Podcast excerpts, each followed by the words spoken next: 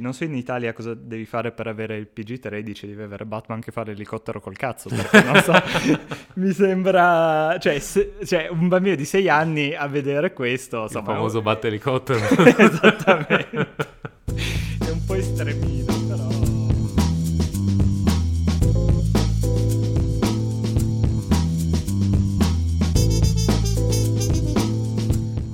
stata dura, ma ce l'abbiamo fatta. Mamma mia.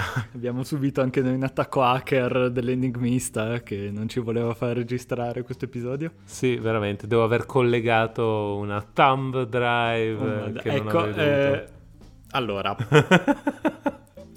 sei il più grande detective del mondo, ma insomma, se volete sconfiggere Batman, mandategli un link. Hai vinto un iPhone 13 perché lui lo clicca. Sì, veramente. Perché, cioè, eh... Tra l'altro, questo uno, pure, pure, Gordon, perché alla fine la fa Gordon sta cosa. In, du, in due, non sì. uno. Cioè, tra l'altro, quello è tipo commissario di polizia. Sì, e... sì, alla scuola di polizia non ti dicono non attaccare le chiavette USB a caso nel computer. Lui tranzollo così. Vabbè.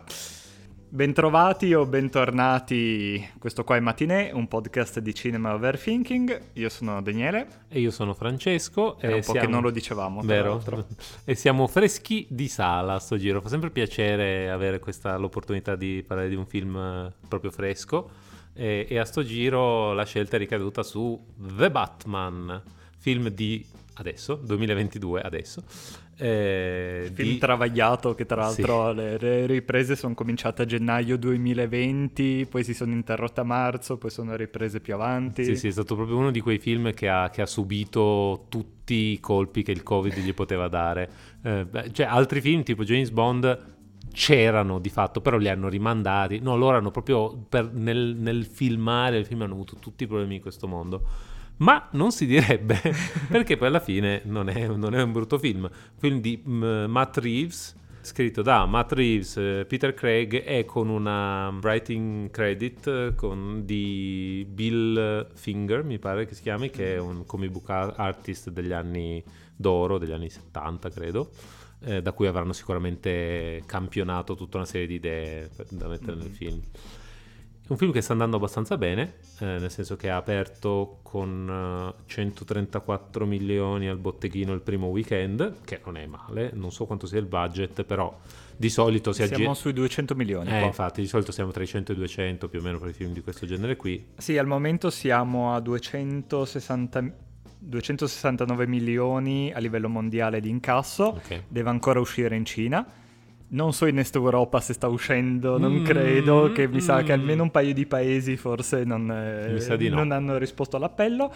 E, ehm, e, tra l'altro, appunto, vabbè, mm, questo qua è il, per ora è alla, la seconda apertura a livello di incassi dell'epoca Covid, diciamo, quindi eh, insomma, diciamo che i parametri per decretare un successo in sala sono un attimo cambiati negli ultimi due anni, a parte appunto Spider-Man che vola sopra il miliardo, cifre sì. abbastanza folli.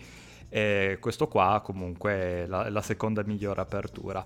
E tra l'altro eh, è anche, mh, mm, diciamo che non è aiutato dal, dal rating, eh, perché questo qua è un film che negli Stati Uniti è vietato ai minori di 13 anni, ad esempio in Inghilterra è vietato ai minori di 15 e in Italia ai minori di 6 perché... Ai minori di 6? sì, è che... Wow, cioè, non... ma perché? Non so in Italia... Cioè io, capi- okay, cioè io, capisco che sia diverso dai film Marvel, no? è, un, è più, un po' più crudo, però alla fine non ci sono sh- nudi, mm-hmm. non c'è molto sangue, forse, forse parolacce, ok, però sei anni, eh, forse le droghe, non so. Beh, diciamo che le atmosfere sono belle cupe, cioè è, vio- sì. è, violento, poi non, non, si vede violenza, però vi- cioè, sì. Cioè io sono sì, no, magari PG13 no, però vero, un PG10, non so in Italia cosa devi fare per avere il PG13, devi avere Batman che fa l'elicottero col cazzo, perché non so, mi sembra, cioè, se, cioè, un bambino di 6 anni a vedere questo, insomma, il famoso batte elicottero. Esattamente. è un po' estremino, però insomma non pensavo che fosse quello che intendeva quando Bruce Wayne dice alle donne vuoi venire a casa a vedere il mio battericottero? esatto, è bello che poi, vabbè, in Italia se mettono Brockback Mountain eh, sulla Rai, poi tolgono tutte le scene di sesso e sembra di vedere un film di due che vanno a fare pesca alla trota e non, non capisci più la trama, però Batman, eh, va, cioè hai, praticamente è Batman contro Zodiac, quindi... Sì, però, infatti. Mh, mm, va bene così, e se avete un bambino di 6 anni portatelo pure a vedere, sì. a vederlo a quanto pare, non ci sono problemi. Comunque... È un... Eh, allora, io voglio, voglio partire dicendo questo. Per deformazione personale, io, forse anche un po' tu, però io sicuramente, sono una di quelle persone che più parla di una cosa e più si mette a trovare tutti, tutte le cose che penso sarebbero potute essere migliori. Mm-hmm. Anche... Si chiama overthinking, Vero? sai come? Ci abbiamo fatto un podcast su questa cosa. esatto, anche quando non avremmo nessun diritto di farlo, però è così che siamo fatti così che dobbiamo fare. Eh, quindi come premessa, prima di, di iniziare a, a ossessionarmi su determinati dettagli, voglio dire che è un bel film, proprio ben riuscito, lo mettiamo sicuramente nella metà migliore dei film di, tu- di film di Batman di sempre. Secondo me si può addirittura mettere, che ne so, nella top 3 Mm-hmm. una cosa del Vabbè, genere. quelle che sono soggettivo, però poi, comunque, comunque, è molto c'è, c'è, un sacco di qualità in questo film, è recitato bene, c'è un bel cast della regia, insomma, adesso sicuramente ne parliamo. Mi ha fatto una bella impressione, sono contento di averlo visto. Eh, sono contento di averlo visto al cinema nello specifico per, per alcuni motivi di cui adesso discutiamo sicuramente. Ehm... Sì, io in verità ho poche cose che magari mi hanno fatto un po' storcere il naso e sono verso il fondo del film comunque. Diciamo sì. che a parte un paio di siparietti, appunto tipo Batman che è il più grande detective del mondo e non, sì. non si accorge di, insomma, di alcune cose un po' ovvie. Eh, per il resto comunque è un gran bel film, è uscito, ne è uscito molto bene. Sì ed è un film che nello spirito è molto fincheriano sicuramente. Sì, questa cosa sì. qua insomma è stata riconosciuta dal regista ma è abbastanza evidente che le atmosfere riprendono un sacco Seven. Sì questo qui, eh, infatti, una, vedendo il film, una delle prime cose che ho pensato è stato: questo è Seven con Batman. Cioè, eh, proprio... Esatto, e Seven col corvo, tra l'altro, tra l'altro perché sì. questo Batman, anche a livello estetico, anche a livello fisico, di trucco, no? ricorda. Sono, c'è una scena di, di Pattinson a petto nudo così che ricorda proprio il corvo.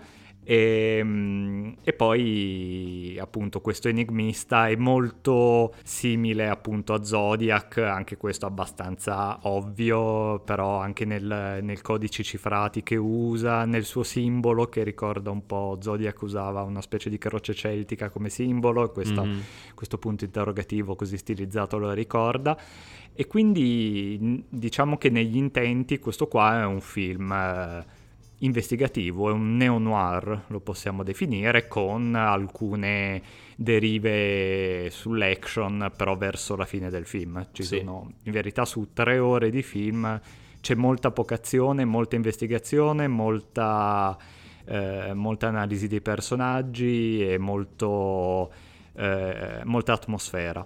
Sì, sì, sicuramente siamo ben lontani dai tradizionali film diciamo un po' gigioneschi, vogliamo mm-hmm. possiamo dire, di, eh, di, Batman degli anni 90 o giù di lì.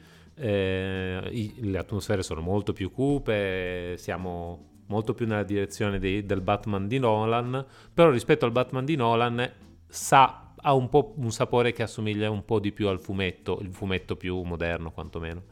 Eh, anche, e questo cioè, viene comunicato bene anche con, con, un impatto visivo molto chiaro. Fin dai titoli di testa abbiamo un look eh, che comunque sembra, è, è molto, sembra molto inchiostrato, mm-hmm. è tutto nero, è tutto scuro. Infatti questo è uno dei motivi per cui ehm, notare, eh, secondo me questo è uno di quei film che vale la pena vedere al cinema e di solito si dice questa cosa dei film spettacolari con esplosioni incredibili e robe del genere, che ci può stare assolutamente.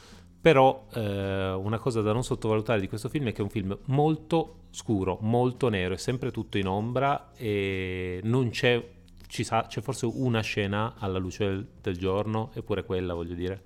E, e tra l'altro un, il look dei, del, um, delle ambientazioni, dei personaggi è sempre tutto sporco, sembra sempre tutto macchiato di grasso, di carbone. Non... È molto grunge anche, esatto, nei, esatto. anche nelle musiche, insomma, nelle ispirazioni. Esatto, c'è una scena all'ospedale, pure l'ospedale sembra sporco, è veramente una cosa.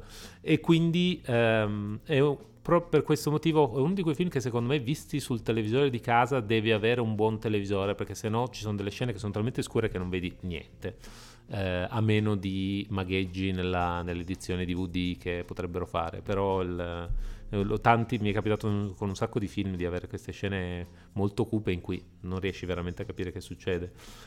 E, ehm, trama. Trama giusto. Batman. Non so se avete presente Beh, Batman uh, si trova uh, a combattere contro un, uh, un personaggio, un, un, uomo, un, everyday man, un uomo comune che un giorno sbrocca e comincia a decidere di uccidere tutte le, le, più importanti personalità di Gotham che lui vede come corrotte e malvagie eh, facendo battute orrende nel frattempo, quindi è Beppe Grillo praticamente. Però... Ehm, No, vabbè, comunque. Va bene, va bene. No, ma se l'enigmista pensa di poter fare meglio, faccia lui un partito, poi vediamo quanto va avanti. a posto. E, no, vabbè, adesso a parte tutto, siamo davanti a un Batman abbastanza inizio carriera. Lui sta lavorando come, come uomo pipistrello da un paio di anni e non sa neanche lui bene che cosa sta facendo e perché lo sta facendo. Nel senso che questo è l'arco che poi affronterà il personaggio perché passa un po' da giustiziere a salvatore, ma nel corso del, del film. All'inizio è ancora, infatti, quando gli chiedono lui chi è, non dice sono Batman, dice sono la vendetta, no? È mm-hmm. ancora è un individuo molto danneggiato. E appunto si trova contro questo eh, questo enigmista che appunto comincia a uccidere le, eh, prima il sindaco, poi il capo della polizia, insomma tutta una serie di personalità molto importanti. Eh, e che conducono tutti una doppia vita e in verità sono invischiati con, con la malavita di Gotham.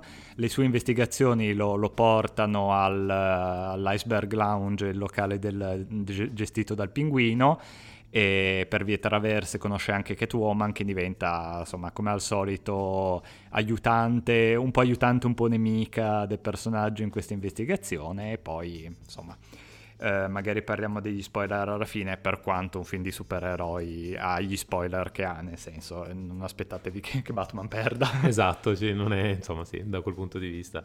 Ehm...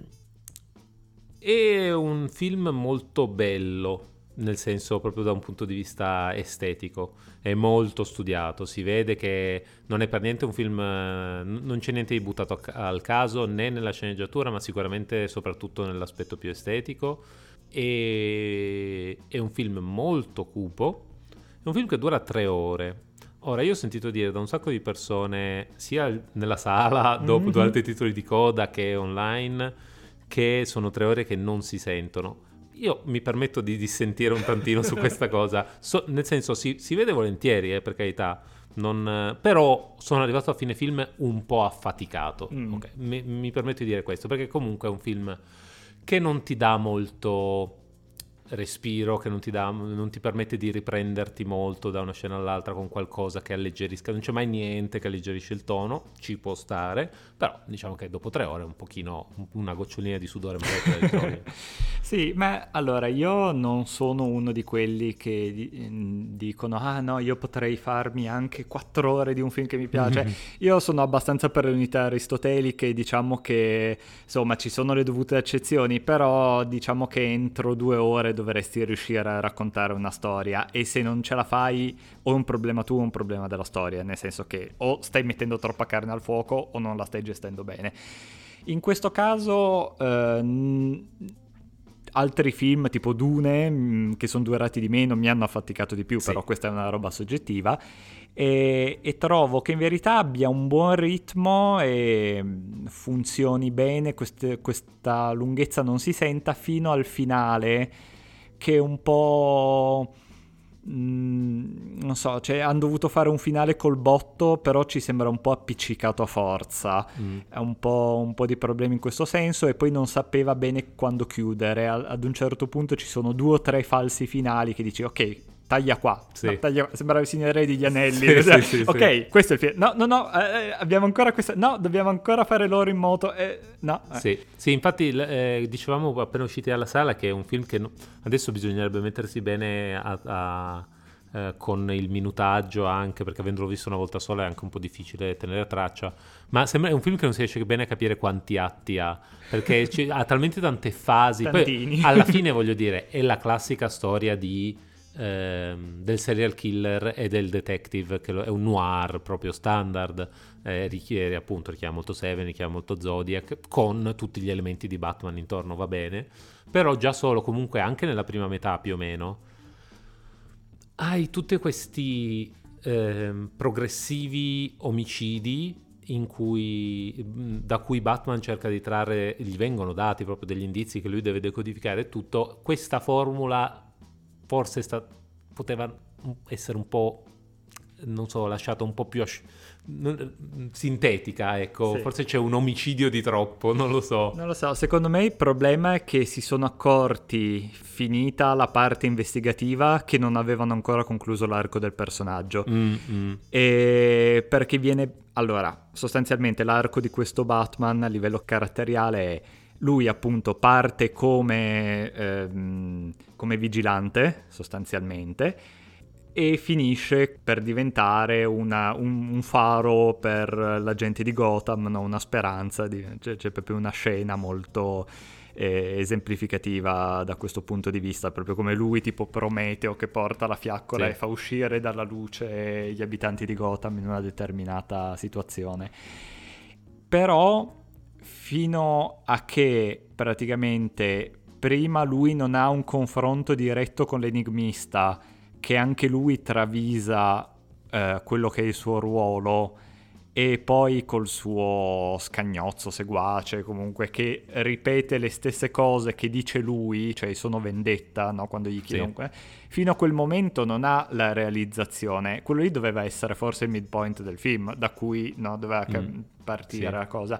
Invece lui si rende conto dopo che ha già sventato tutto che in verità il suo ruolo non era quello e quindi devi ancora fare tutta una parte per far capire che lui sta cambiando. Sì, più che il midpoint sarebbe dovuto essere forse alla fine del secondo atto, nel senso quel, mu- sì. quel momento in cui eh, c'è il, il, fallimento peggiore, sì. da cui poi lui si dovrebbe rialzare. E invece e, il, lì, quel e... momento lì, adesso gli spoiler li lasciamo alla fine, però diciamo che c'è quel, una svolta in cui capisce che, che, è in grossi guai, mettiamolo sì, così, sì. Però, non si capisce, però non è ancora consapevole di che cosa ha sbagliato e questo appunto ritarda tutto lo sviluppo, cioè in quel momento lui si deve, deve solo essere reattivo e muoversi veloce, dopo, cioè non, è, non, è, un vero sviluppo del personaggio. Ecco. Sì, sì, sì. Eh, però comunque Pattinson fa sempre, fa sempre piacere, è, è, bravo, gli fanno fare un Batman molto emo, che parla poco e che è, è molto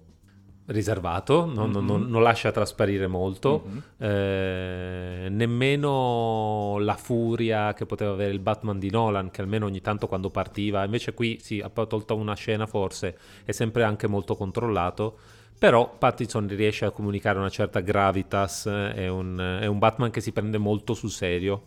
Sì, sì, sì, è molto sottotono, però non è eh, non è stolido, cioè no. in verità sì, er- sì. Va, va, un po' di sottrazione, eh, però già solo con gli sguardi, anche il motivo per cui eh, c'è stata tutta la polemica sul fatto che il, il suo, eh, la sua maschera è un po' troppo aperta, no? Eh, perché lui per il 90% del film ha la maschera addosso e quindi qualcosa deve comunque riuscire a trasmettere, certo. quindi gli lasciano tanto spazio alla bocca. Certo, così. infatti è carino il fatto che, una, una, beh, sarà anche una fesseria, però il fatto che comunque Batman, in quanto Batman ha il trucco intorno agli occhi, e poi quando non ha la maschera continua ad avere il trucco intorno agli occhi invece di avere questi magheggi alla Hollywood in cui sparisce la esatto. maschera e improvvisamente il viso è completamente pulito così per rendere il volto più pulito e più piacevole al, al pubblico esatto ehm, Il personaggio dell'enigmista è anche interessante. Questo film per, eh,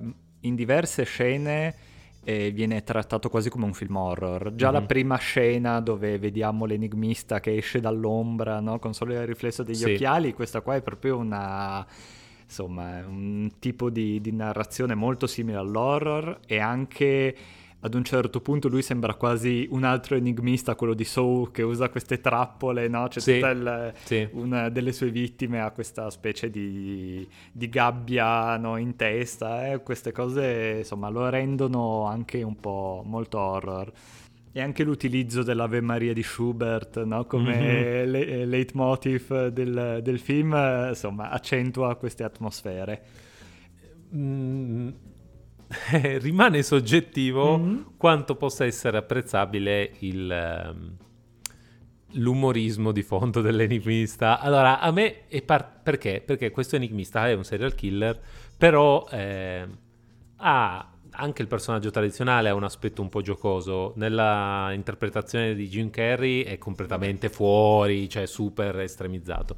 In questo caso comunque mantiene un po' di umorismo, tutta una serie di giochi di parole proprio di quelli da far girare gli occhi al cielo che a me sono anche piaciuti, cioè io sono fatto così, è, è proprio un po' una presa in giro della serietà di Batman, è un bel controaltare non fosse che ce n'è almeno uno abbastanza centrale alla storia, nel senso che è proprio ritarda lo, le indagini di Batman talmente tanto da avere un impatto significativo su quello che succede obiettivamente, per necessità di trama, cioè doveva succedere per carità, però almeno poteva essere un po' più...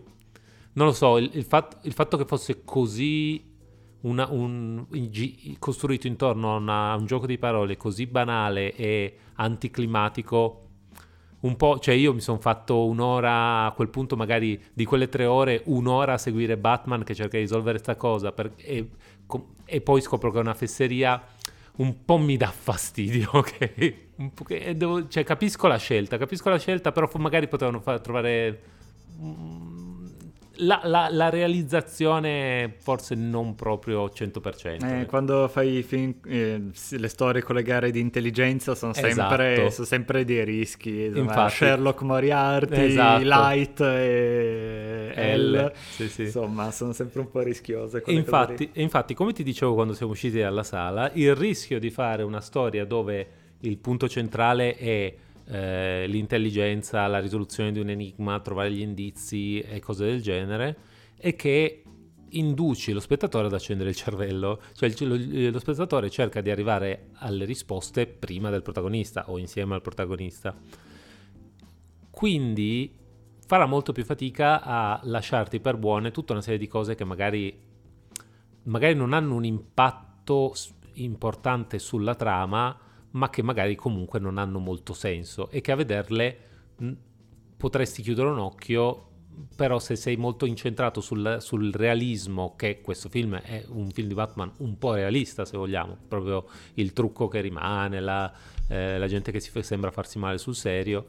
E, mh, è un po'. fai un po' più fatica a, a, a, chiudere gli occhi su alcune cose. Tipo gente che sopravvive a cose a cui nessuno riesce a sopravvivere. Ad esempio, o Batman che in teoria si rifiuta di utilizzare una pistola e far male, uccidere nessuno, però poi fa un inseguimento folle in autostrada dietro al pinguino che per carità è, è il pinguino a fare i danni però Batman sa benissimo che finché lo insegue quello continua a fare il pazzo e continua a farlo, infatti poi esplosioni senza senso, senza che c- cioè qui non è che stiamo eh, stile Avengers, stiamo inseguendo uno che se non lo acchiappi fa scoppiare una bomba, ok? No, è solo un delinquente a cui deve fare delle domande, gliele può fare anche domani, ok? Quando non sta guidando come un pazzo in autostrada. Contromano. Quindi diciamo che ci sono due o tre momenti simili che dici, mm, ok, cioè normalmente nei film sei abituato a vederli, in questo film magari fai un po' più fatica a spegnere il cervello e non farci caso. Eh, lo so, ma è anche in verità il problema della trilogia di Nolan, a ben vedere, che adesso se la tocchi poi ti, ti crocifiggono perché mm. i mm-hmm. fan di Nolan sono, insomma, un po' quello che sono, però eh, bei film, eh, per carità, però insomma anche lì ci sono un po' dei problemini tipo Batman che viene eh, incastrato dal, dai libri contabili e non c'è nessuno a Gotham eh, nessun ingegnere, nessun operaio che dice ehi ma la Batmobile è quel progetto governativo che, a cui ho lavorato per anni della mia vita e poi non se n'è fatto niente. Chissà chi è Batman. Comunque, vabbè, a parte tutto questo. Uh, in verità questo qua è un film che effettivamente si muove un po' in bilico fra il realismo e la stilizzazione fumettistica, mm. Però trova un buon equilibrio e, ehm, e, ricorda molto, ancora più che i fumetti, perché va bene, si ispira a The Long Halloween, a Igo e tutta una serie di, di storie, e di cicli narrativi famosi di Batman. Eh, però io ritrovo anche tanto delle atmosfere della serie di videogiochi Arkham Horror, sì. che ha un, anche lì un bel punto di incontro fra il fumettoso no, assoluto e un po' più di, di, attaccamento alla realtà. Per cui se in questo universo narrativo mi uscisse un Bane iper muscoloso, alto 2,50 m, non mi farebbe così strano. Mm-hmm. Nei film di Nolan, sì. Sì. No. Sì.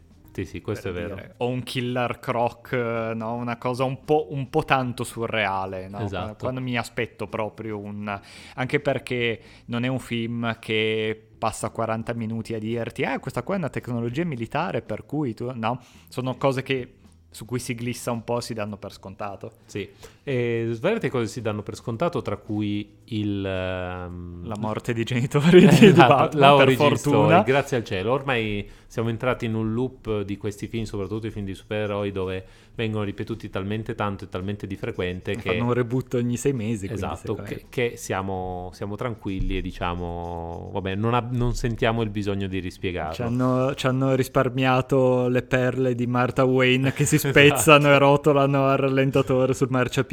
Veramente. Ehm, e, e eh, una scelta abbastanza coraggiosa, secondo me, quella di eh, mettere, soprattutto verso l'inizio e la fine, parecchia voce narrante, perché non è, è una di quelle cose che è facile, è, è, è, un, facile che sembri molto datato perché non si usa più tanto, è, facile, molto facile farlo male. E ci sono ovviamente delle eccezioni notevoli. Eh, la prima che mi viene in mente è Il Signore degli Anelli, che il primissimo film comincia subito con voce narrante fuori campo, mi pare di... Eh... Sì, però una voce narrante un po', cioè più evocativa che narrativa, sì, nel sì. senso, no? Sì, sì, sì. Non è che ti dice, ah, in questo mondo esistono, sì. no? Sì, però in questo, tanto per cominciare, il contenuto di quello che viene detto non è male perché è, è molto introspettivo, non è eh, non è una didascalia. Eh, sì, e non è un information dump, cioè non è una, un modo per il film di darti un sacco di informazioni molto in fretta, così possiamo superare questa cosa e andare avanti senza che ci pensiamo. Invece, è, da quel punto di vista, non è che comunichi tantissime informazioni che altrimenti potevano essere, e infatti vengono comunicate mostrando cosa succede proprio al personaggio eh, ma eh, dà un po' di introspezione in qual è il mood di questo Batman specifico, cosa lo rende particolare. E eh, è molto carino che sia reso più o meno diegetico nel film perché è vero che è una voce narrante, però in realtà è il contenuto del diario di Bruce Wayne. Sì. Quindi suona, stona un po' meno. Eh, invece del personaggio che parla al pubblico senza apparentemente nel motivo, resto del sì. film eh, di, a volte queste cose stonano un po', tolgono un po' di, di qualità al film. Sì, eh, diciamo che sì, la voce narrante è una cosa... Oddio, forse bisognerebbe fare la prova. Secondo me non perde più di tanto questo mm. film, anche farlo solo con un'apertura e chiusura sì. silenziosa. Sì, diciamo sì, che aiuta un po' di più il grande pubblico, è sempre il classico certo. cartello che ti sta dicendo no, co- cosa devi capire del film. E, ehm, in verità questo, questa cosa mi ha ricordato anche molto il monologo all'inizio di, di Watchmen di Rorschach, ah, per dire sì, che è un po' insomma, questa maledetta città, no? Questa, sì, anche sì, le atmosfere piovose. Questa Gotham non è mai stata sim- così simile a New York, tra Veramente. l'altro, cioè proprio Times Square eh, sostanzialmente, una versione un po' gotica. E... C'è il Madison Square Garden anche praticamente. Esatto. E questo Batman è anche abbastanza realistico in verità nella sua resa psicologica perché è proprio un individuo danneggiato sostanzialmente. Non è il classico Batman bifronte no? che gigioneggia in giro e, mette, insomma, e compra i ristoranti. No? E, fa la vita del playboy milionario fittizia e poi si trasforma in Batman. Questo qua è un individuo recluso, chiaramente non un personaggio positivo, nel mm-hmm. senso, non, non, è che stia gestendo benissimo i suoi traumi. E, e questo qua è un film che in verità si inserisce in una tendenza degli ultimi decenni però forse lo fa più di altri e mette proprio in discussione la, la, figura di Batman. Se avere un vigilante che va in giro a pestare la gente sia effettivamente la soluzione migliore a risolvere i problemi. Sì, infatti non per niente, cioè ci sono uno dei modi in cui il film lo fa è mette continuamente lo mette continuamente al, di fronte al fatto che lui come Bruce Wayne non fa nulla. Ci sono tanti altri film in cui eh, Batman fa quello che non può fare Bruce Wayne e viceversa, no? si, com- si, completano in un certo modo. In questo, qui, in questo film qui abbiamo un Bruce Wayne che rende un Batman molto credibile perché appunto è completamente danneggiato, dice ok questo è talmente fuori che effettivamente potrebbe anche andare fuori di notte a, a pestare la gente. Però come Bruce Wayne non fa assolutamente nulla, non, ha, non tiene traccia e non vuole neanche incontrarsi con i commercialisti, proprio completamente fuori dal giro. E... Così simile a noi. Esatto, eh, però è vero quanti, quante volte ho avuto il commercialista che mi rompeva le scatole per un milioncino di dollari e io, mamma, non posso uscire dal letto tutti i giorni solo per queste cose. Comunque, ehm, no, però diciamo che il film poteva forse, c'è un sotto, un, questo tema è un po' in background, il film forse poteva costringerlo ad affrontarlo un tantino di più il fatto che sua, il suo autoescludersi dalla società comunque ha un costo. Gli viene un po' rinfacciato dal sindaco, eccetera, però in realtà non è che abbia alcun impatto significativo, cioè mh, mm, tutto il suo percorso di crescita ha a che fare solo col, con Batman, non con Bruce Wayne praticamente.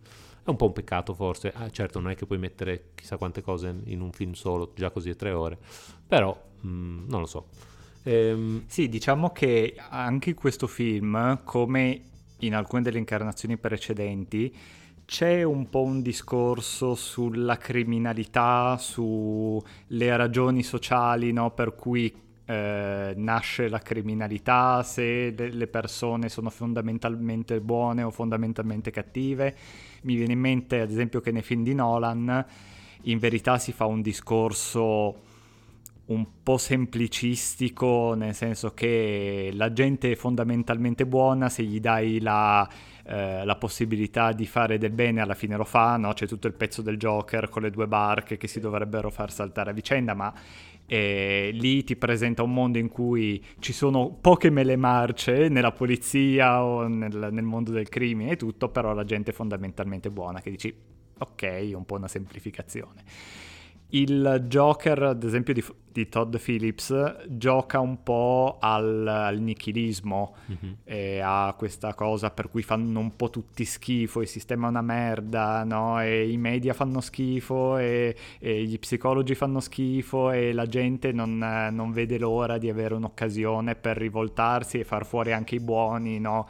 Come mandria feroce che non fa distinzione no? fra fra buoni e cattivi. Infatti i genitori di Bruce sono vittime della, della folla no? in quel film lì. E qua forse fa bene a non toccare troppo l'argomento, nel mm. senso che dà diciamo che forse anche dalla soluzione un po' più realistica, nel senso che dice le, le, le, istituzioni sono profondamente corrotte, la politica è corrotta, se vai nel club del pinguino trovi di tutti, dalla polizia ai politici, all'interno di questo sistema che fa abbastanza schifo ci sono, c'è il commissario Gordon, c'è Batman eh, che per quanto esatto non sia un eroe perfettamente senza macchia così, tentano di fare del bene. E dall'altra ci sono anche personaggi come eh, appunto questo enigmista qua che eh, travisa completamente il lavoro che sta facendo Batman e, e, i suoi seguaci fanno la stessa cosa. Infatti, quando vengono poi smascherati, ripetono le stesse frasi che dice Batman. Sì, e, tra l'altro, questo, tutto questo discorso si, eh, è simboleggiato molto bene dal fatto che nel film di fatto non, non, eh, non esiste la gente. C'è Batman, ci sono i poliziotti e ci sono i criminali. E in Gotham City non c'è nessun altro, nel senso che sì, chiaro, appaiono eh, soprattutto il finale, tutto quanto, ma non, non, eh, non, sono veramente una parte della storia del film. Sì, sì, sì. No, però c- c'è effettivamente una piccola scena mentre eh, Bruce Wayne sta andando al funerale, no? che lui passa con la macchina e vede la gente ah, che sì, ha i cartelli sì. dell'enigmista e poi anche nella chiesa c'è qualcuno sì, che dice eh, però sti ricchi vero, di merda un po' sormeritano, no? Sì, sì, sì, sì, c'è, vero, vero. però No, è una piccola. Sì, sì, sì, è un piccolo punto che viene messo, però non, non, viene sviluppato. Sì.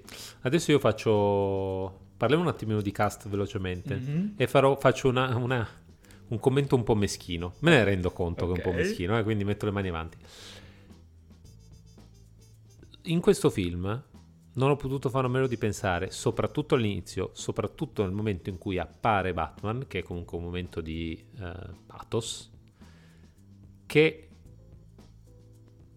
sembra Pattinson sembra piccolino per fare Batman.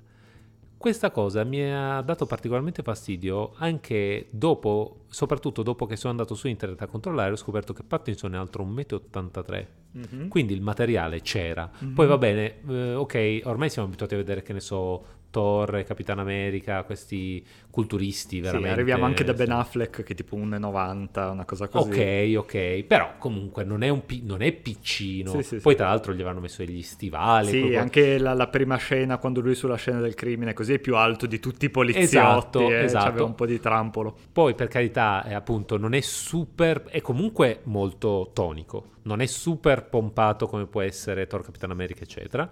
Eh, però non, non dovrebbe sembrare piccolino. Non so se è un problema di eh, fotografia, un problema di costumi e quello che è, però in questo momento, proprio in cui lui appare la prima volta e dovrebbe essere in, in, intimorire, far sì, paura, imponente. sembrava boh, un tizio. Sembrava un tizio con un costume da Batman. Un po' un peccato. Eh, non so esattamente da dove, da dove, sia nato quel problema lì. Poteva essere l'intento, nel senso che Forse. parte del realismo è alla fine che, cioè, se tu vedi un tizio per strada, no, vestito... È anche eh, interessante che lui, ad esempio, non, non, appare, scompare come gli altri, no? È sì. molto più... Eh, ci sono... Un paio di volte, però sì, non sì, sempre. Ecco. però ci sono dei momenti in cui proprio si deve fare strada fra la folla, sì. sposta la gente, cioè non è No, non è che Mosè che apre sì, le acque, sì, cioè sì, non, è una, non, è Superman, non è un dio in terra. Quindi a volte, è, non lo so, forse è voluto, è molto umano. E al, ci sono dei momenti in cui come Batman è credibile, come Bruce Wayne mi piace, però faccio un po' fatica a, a pensare che quel Bruce Wayne diventa quel Batman. È un po' una cosa strana. Un po' sì, un po' sì. Eh, Zoe Kravitz molto brava a fare Catwoman, Jeffrey Wright è, un buon uh, Gordon che non è ancora commissario in questo film, no, è ancora sì. tenente tipo. E, um, bravo, funziona abbastanza. Incredibi- incredibile Corin Farrell che non è sicuramente la cosa migliore di questo film neanche nelle, nelle 10 migliori però io con Corin Farrell ho un brutto rapporto proprio un'antipatia estremamente forte perché visto, gli ho visto fare delle porcate al cinema che non, non, gli, ho, non gli, ho, mai potuto perdonare. E, e in questo film non si nota tanto.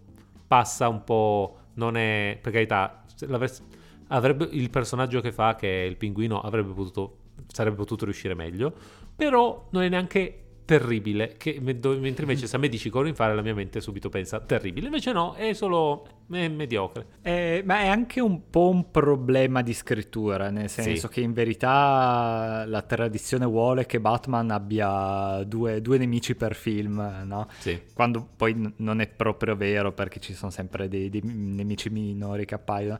E però qua più che eh, eh, l'enigmista e il pinguino sono l'enigmista e Falcone. Sì eh, bravissimo John Turturro che ha una presenza Fantastico. scenica, anche lui lavora, cioè non, non ha bisogno no, di, di, fare molto, è già solo con la sua presenza dà l'idea della pericolosità e del, della sicurezza che ha anche sì. lui. Diciamo che questo pinguino ha poco, poco minutaggio sullo schermo e viene usato principalmente un po' come eh, macchietta comica, nel senso che non ha molto...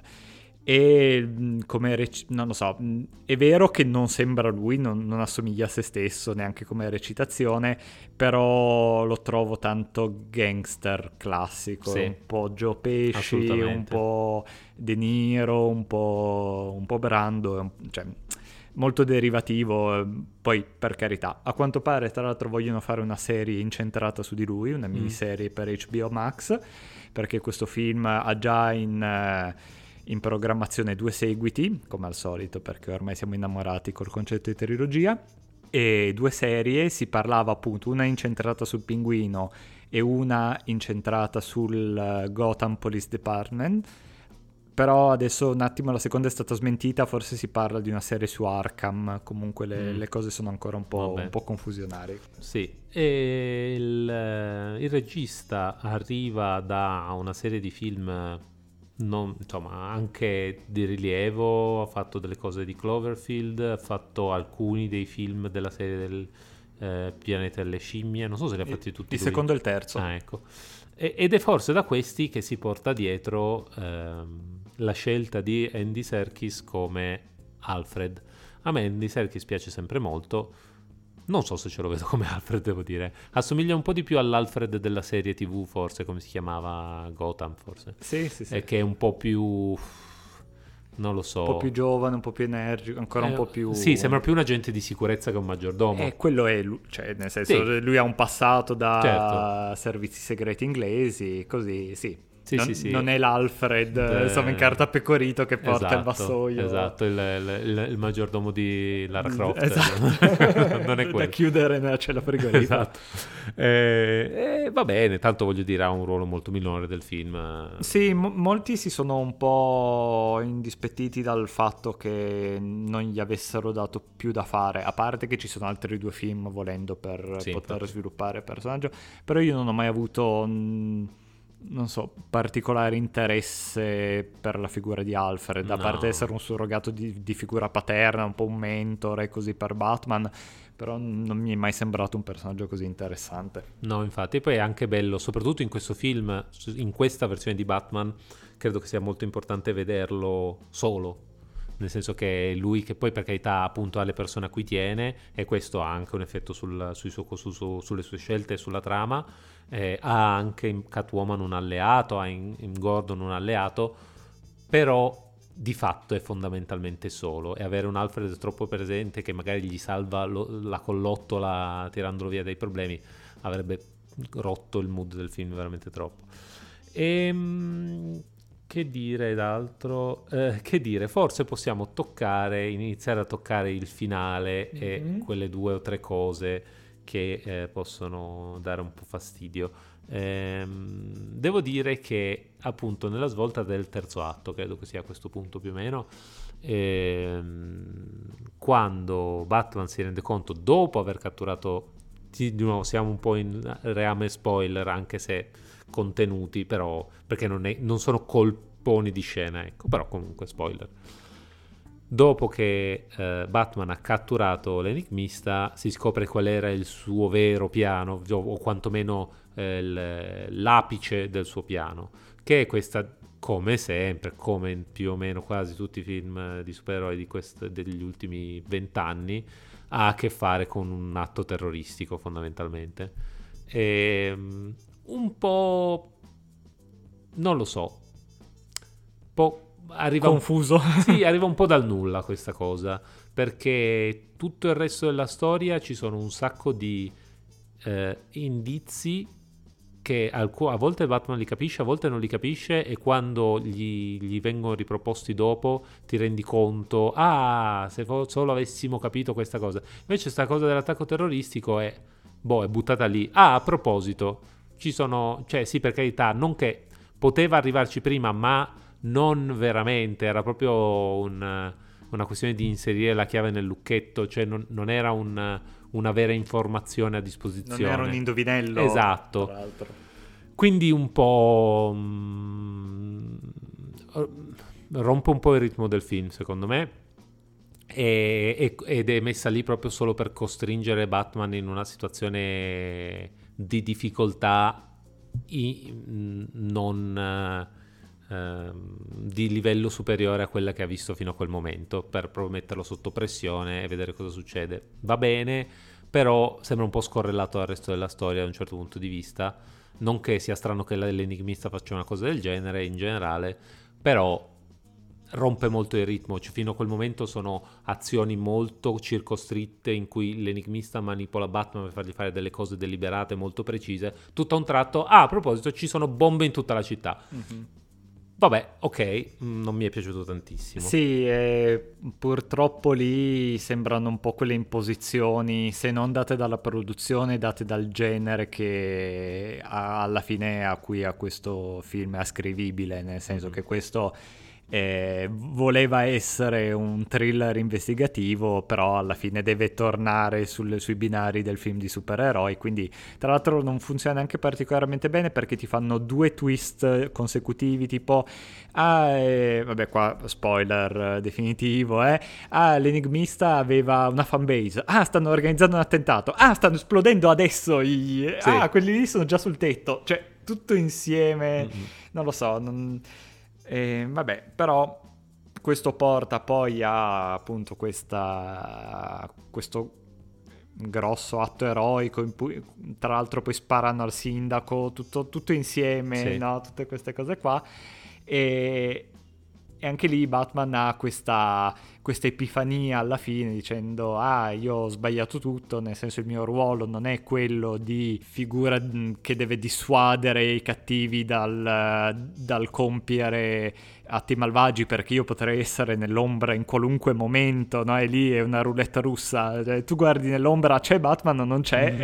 e, però nel frattempo la gente comunque continua a fare le cose perché... Sì e, e, però devo essere un simbolo di speranza e qua viene anche un po' martellato dentro, insomma, poi va bene nel senso nel contesto del, del film appunto di supereroi per grande pubblico, però anche questa immagine molto liturgica di Batman con la fiaccola in sì. mano che salva la gente. Cioè, capisco che gli Stati Uniti, non, cioè, questa è la loro mitologia sostanzialmente, sì. nel senso che loro non hanno una storia collettiva e quindi adesso si stanno costruendo una mitologia a livello di paese, quindi per loro i fumetti hanno un'importanza molto più grande che ce l'hanno dal, dal, punto di vista nostro, però qua è come proprio Achille, Patroclo, sì, cioè, proprio sì, a quei livelli lì e quindi devono fare questa roba per cui insomma Batman, meno male che almeno non c'è la bandiera americana qua che sventola, però... Sì, non, non arriviamo ai livelli di Zack Snyder, esatto, però abbiamo, rischiamo, cioè, c'è stato il rischio. Superman Gesù Cristo esatto. e così, però...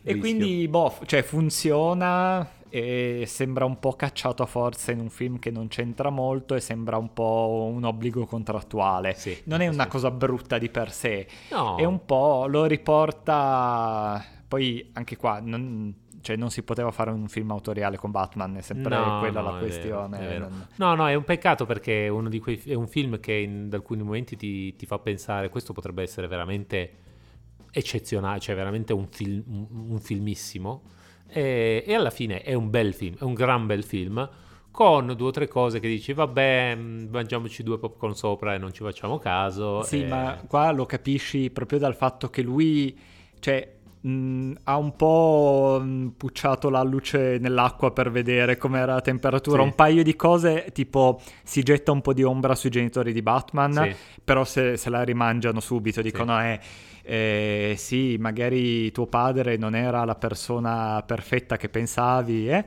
E, e, poi no, in verità ha, fatto solo un errore, mm. no? dice eh, questi, questi miliardari esatto. che si rivolgono ai mafiosi e poi chi poteva pensare che mi avrebbe ammazzato il, l'avversario, incredibile. Veramente.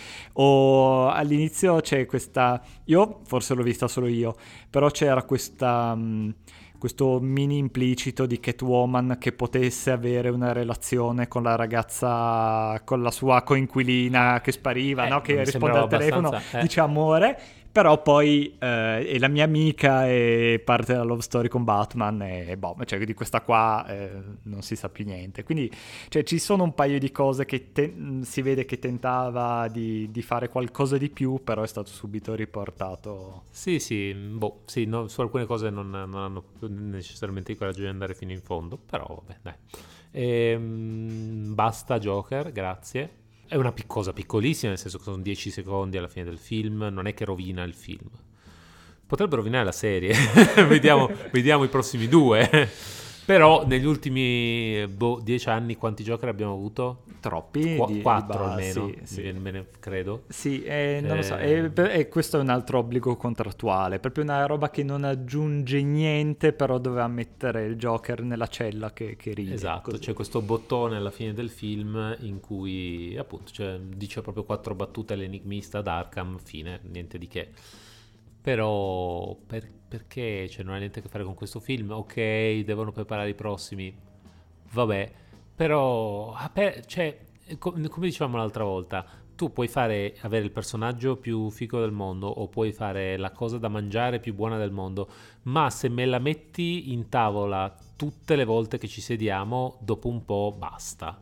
Devono permettere al pubblico di resettare un attimo il palato di distrarsi un attimo e così in modo da poterselo godere di nuovo. Su, in generale tendono a esagerare su questa cosa Hollywood su tante cose, mi verrebbe anche a dire Spider-Man se vogliamo.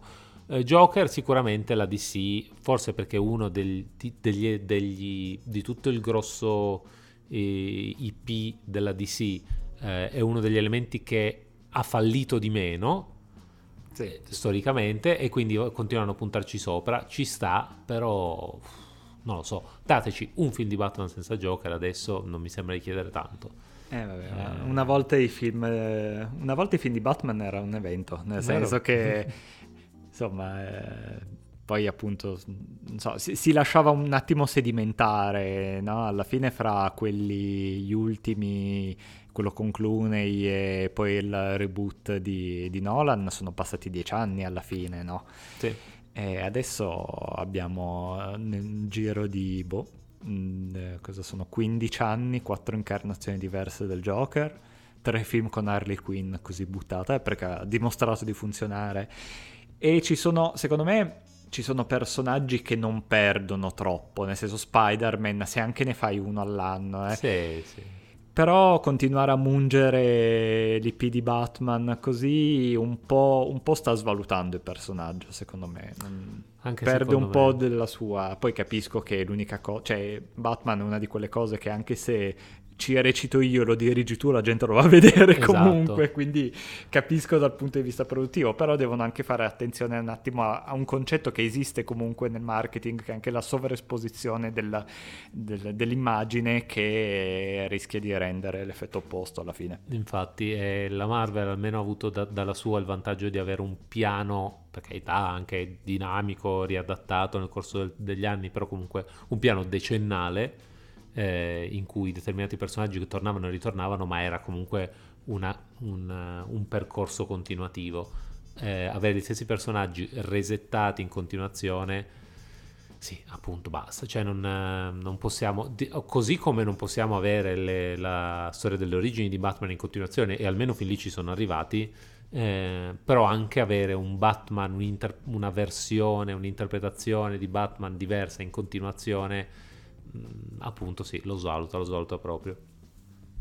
E, vabbè, però detto questo, comunque, come, come avevamo anticipato, al netto di tutte queste critiche che gli abbiamo fatto, è un bellissimo film eh, e se avete l'occasione di vederlo al cinema io direi che vale la pena perché un po' perché non c'è tantissimo non esce tantissimo al cinema in questa stagione, in questo anno E, è un po' perché è uno di quei film che appunto secondo me visto a casa potrebbe risultare un tantino difficoltoso. E, eh, e, comunque c'è tanta qualità in questo film, c'è tanta qualità sotto un sacco di punti di vista, regia, fotografia, coreografie, cast. Ehm, e che siano riuscito a fare un film così ben riuscito con tutti i problemi che hanno avuto è veramente eh, tanto di cappello con Pattinson che si è beccato il covid e chi più ne ha più ne metta le, la regia fatta eh, dall'altra stanza perché non potevano stare tutti nella stessa stanza cioè è veramente venuto bene cazzo sì, sì. eh, va bene dai eh, direi che il, vi abbiamo già detto andatevelo a vedere a questo punto vi abbiamo già detto esatto. più, che, più che sufficienza Ehm, sono sicuro che sicuramente c'è in mente qualcosa di simpatico da, di cui parlare sì, o, sì. correlato. O... Simpaticissimo, uno di quei film. Eh, se, se, avete trovato pesante Batman, questo qua sarà una, la mazzata finale. No, adesso, vabbè. Eh, lo sto presentando male, in verità è un film eh, molto particolare che è abbastanza conosciuto, però in Italia ha avuto una storia un po' travagliata perché non ha avuto una release ufficiale al cinema, è, passato, è arrivato direttamente in streaming dopo un anno, dopo essere passato dai festival e tutto, ed è sempre con Robert Pattinson.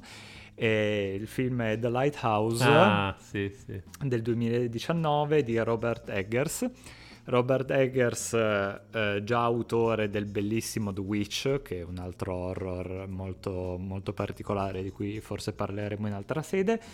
E questo qua è di nuovo un horror eh, molto...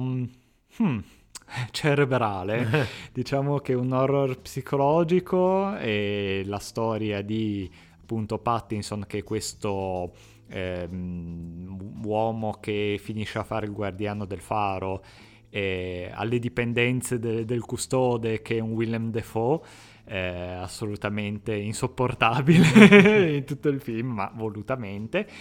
Ed è un film molto particolare ambientato fine 800, inizio 900 comunque, eh, girato in rapporto quasi uno a uno, in bianco e nero, eh, molto... Mm, eh, eh, molto debitore dell'espressionismo tedesco, ci sono dei pezzi che sembrano proprio usciti dal Nosferatu di, di mhm. Murnau. Mm-hmm ed è la storia appunto della progressiva discesa della follia di questi due personaggi eh, isolati eh, al chiuso in questo faro su un'isola sperduta, quindi insomma anche un film da Covid, volendo, eh, sì. adesso siamo un po' fuori, eh, però insomma è abbastanza relatable da quel punto di vista e, ed è un film molto strano da descrivere, un, nasce come trasposizione di un racconto incompiuto di Edgar Allan Poe, che è appunto Il Faro, eh, però ha anche delle influenze molto Lovecraftiane in alcuni punti e la trama è praticamente impossibile da raccontare, cioè appunto questi due personaggi che hanno uno strano rapporto di, di potere fra uno e l'altro per cui Pattinson è quello nuovo alle dipendenze dell'altro, che è più anziano ed è anche una figura un po' paterna, però c'è anche un sottotesto un po' om- omoerotico fra i due personaggi, poi cominciano a esserci queste visioni di sirene, mostri tentacolari e sono quei film che a un parte del pubblico fanno incazzare come una bestia perché sono proprio fuori da qualunque tipo di, di logica narrativa e di, di messaggio chiaro. Questo qua è un film di eh, di sensazioni, è proprio bisogna vederlo come, come si guarda un quadro astratto, no? Se devi stare lì e capire cosa, quali eh, emozioni ti suscita questa cosa. Ed è uno di quei film che se siete come me poi eh, passate le ore su internet a tentare di, di, capire tutte le dietrologie, andare a vedere i riferimenti dalle, dalle incisioni di Dürer a eh, non lo so, appunto il, il cinema de, degli anni venti, eh, a capire un po', poi c- si tira fuori il, eh, il personaggio di Proteo, lui è, mh, mm, ricorda anche un po' Sisifo in, perché viene praticamente costretto a portare questi barili pesantissimi su e giù per il faro senza alcun motivo. Cioè un film eh, assurdo, completamente surreale, però eh, uno di quei film che ti ritrovi a, a, ripensarci anche a giorni dopo finita la visione. Quindi... Mm-hmm. Ehm, sì, io invece eh, cambio completamente tono, mm-hmm. eh, però era da un po' che aspettavo che parlassimo di, facessimo un episodio su un film eh, collegato con i fumetti, okay. perché eh, volevo proprio eh, diffondere il verbo di Scott Pilgrim contro il mondo. Scott Pilgrim, Scott Pilgrim, contro il mondo è uno dei miei film preferiti, è un film molto leggero e divertente quindi non c'entra come tono, non c'entra assolutamente niente né col film di cui abbiamo parlato né col tuo suggerimento, però è basato su una graphic novel in sei volumi. E, ehm, ed è un film, uno degli adattamenti cinematografici di fumetti più interessanti secondo me che abbiamo avuto finora in generale, nel senso che allora, è un film di Edgar, è un film del 2010 di Edgar Wright che è un regista io trovo molto bravo, ha fatto dei gran bel film a partire dai vari Shaun of the Dead, eh, trilogia del cornetto. Esatto, tutta Hot Fuzz, Hot e... Fuzz e... La fine del mondo. Ok, la fine del mondo. E, um, è un regista molto interessante con una regia molto Eh, per usare un termine intellettuale, molto cinetica, molto, non lo so, comunque eh, riesce a, a, mettere molta fisicità anche nei film, eh, nelle commedie eh, che ha fatto, che sono molto divertenti secondo me. Eh, e c'è anche Baby Driver che è meno commedia e più proprio film d'azione che ha alcune delle scene di inseguimento migliori che io abbia mai visto in assoluto quindi è un gran bravo regista. Poi, vabbè, ha fatto cose migliori e cose peggiori come tutti. Scotty Pilgrim verso, contro il mondo è uno, una delle sue cose migliori, secondo me. Abbiamo un cast che, che, a dirlo non ci si crede, nel senso che protagonista Michael Cera, eh, un, tutta una serie di personaggi secondari interpretati da persone da volti noti, esempio Kiran Kalkin che fa il suo coinquilino, Anna Kendrick che fa sua sorella, e um, Aubrey Plaza eh, o, o, Jason Schwartz che appaiono magari non tantissimo ma comunque bravissimi attori. E poi abbiamo tutta una serie di eh, anticipazioni di personaggi, attori che hanno poi interpretato altri personaggi in film di supereroi molto più eh, grossi, diciamo, a partire da Brandon Ruth che è, è, ha fatto poi il Superman di Superman Returns, eh, Chris Evans, il famosissimo Capitan America che appare come cattivo in questo film, uno dei cattivi di questo film, eh, per non parlare di Brie Larson che è poi diventata eh, Capitan Marvel nei film della Marvel. Ehm, quindi in realtà tutta una commistione, quando hanno fatto nel 2020, come spesso accade, eh, come è accaduto nel 2020 durante la pandemia, l- il table read fatto online per eh, raccolta fondi, beneficenza, quello che volete, tutto un tratto ci si è ritrovati con un cast di gente che faceva il table read, che è tutta gente che poi è diventata famosissima, ha fatto delle cose incredibili.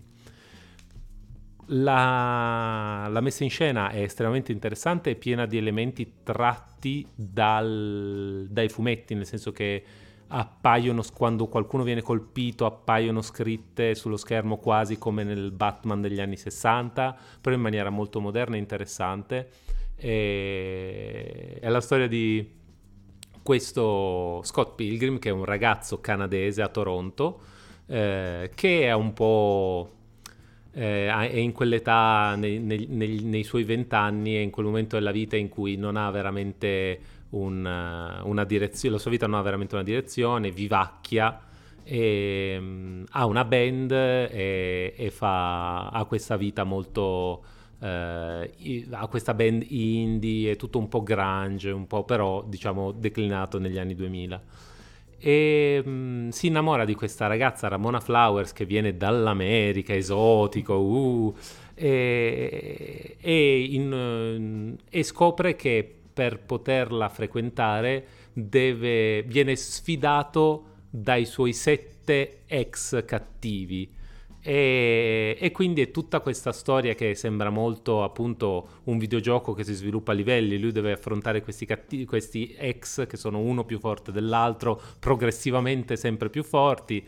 E veramente è un film, una storia che riprende molto appunto dalla struttura e dal, um, dalla cultura pop del videogioco e del fumetto al punto tale che proprio anche nella rappresentazione quando un cattivo viene quando lui sconfigge in combattimento uno dei cattivi si, traspor- si trasforma in monetine. Sì, qui siamo proprio oltre, o- oltre il realismo e ben oltre anche il surrealismo. Quindi ehm, è un film che non si prende molto sul serio, è molto comico, è molto leggero, eh, però è frizzante e ci sono anche tutta una serie di robe sentimentali, di tradimenti e cose, si- cose simili.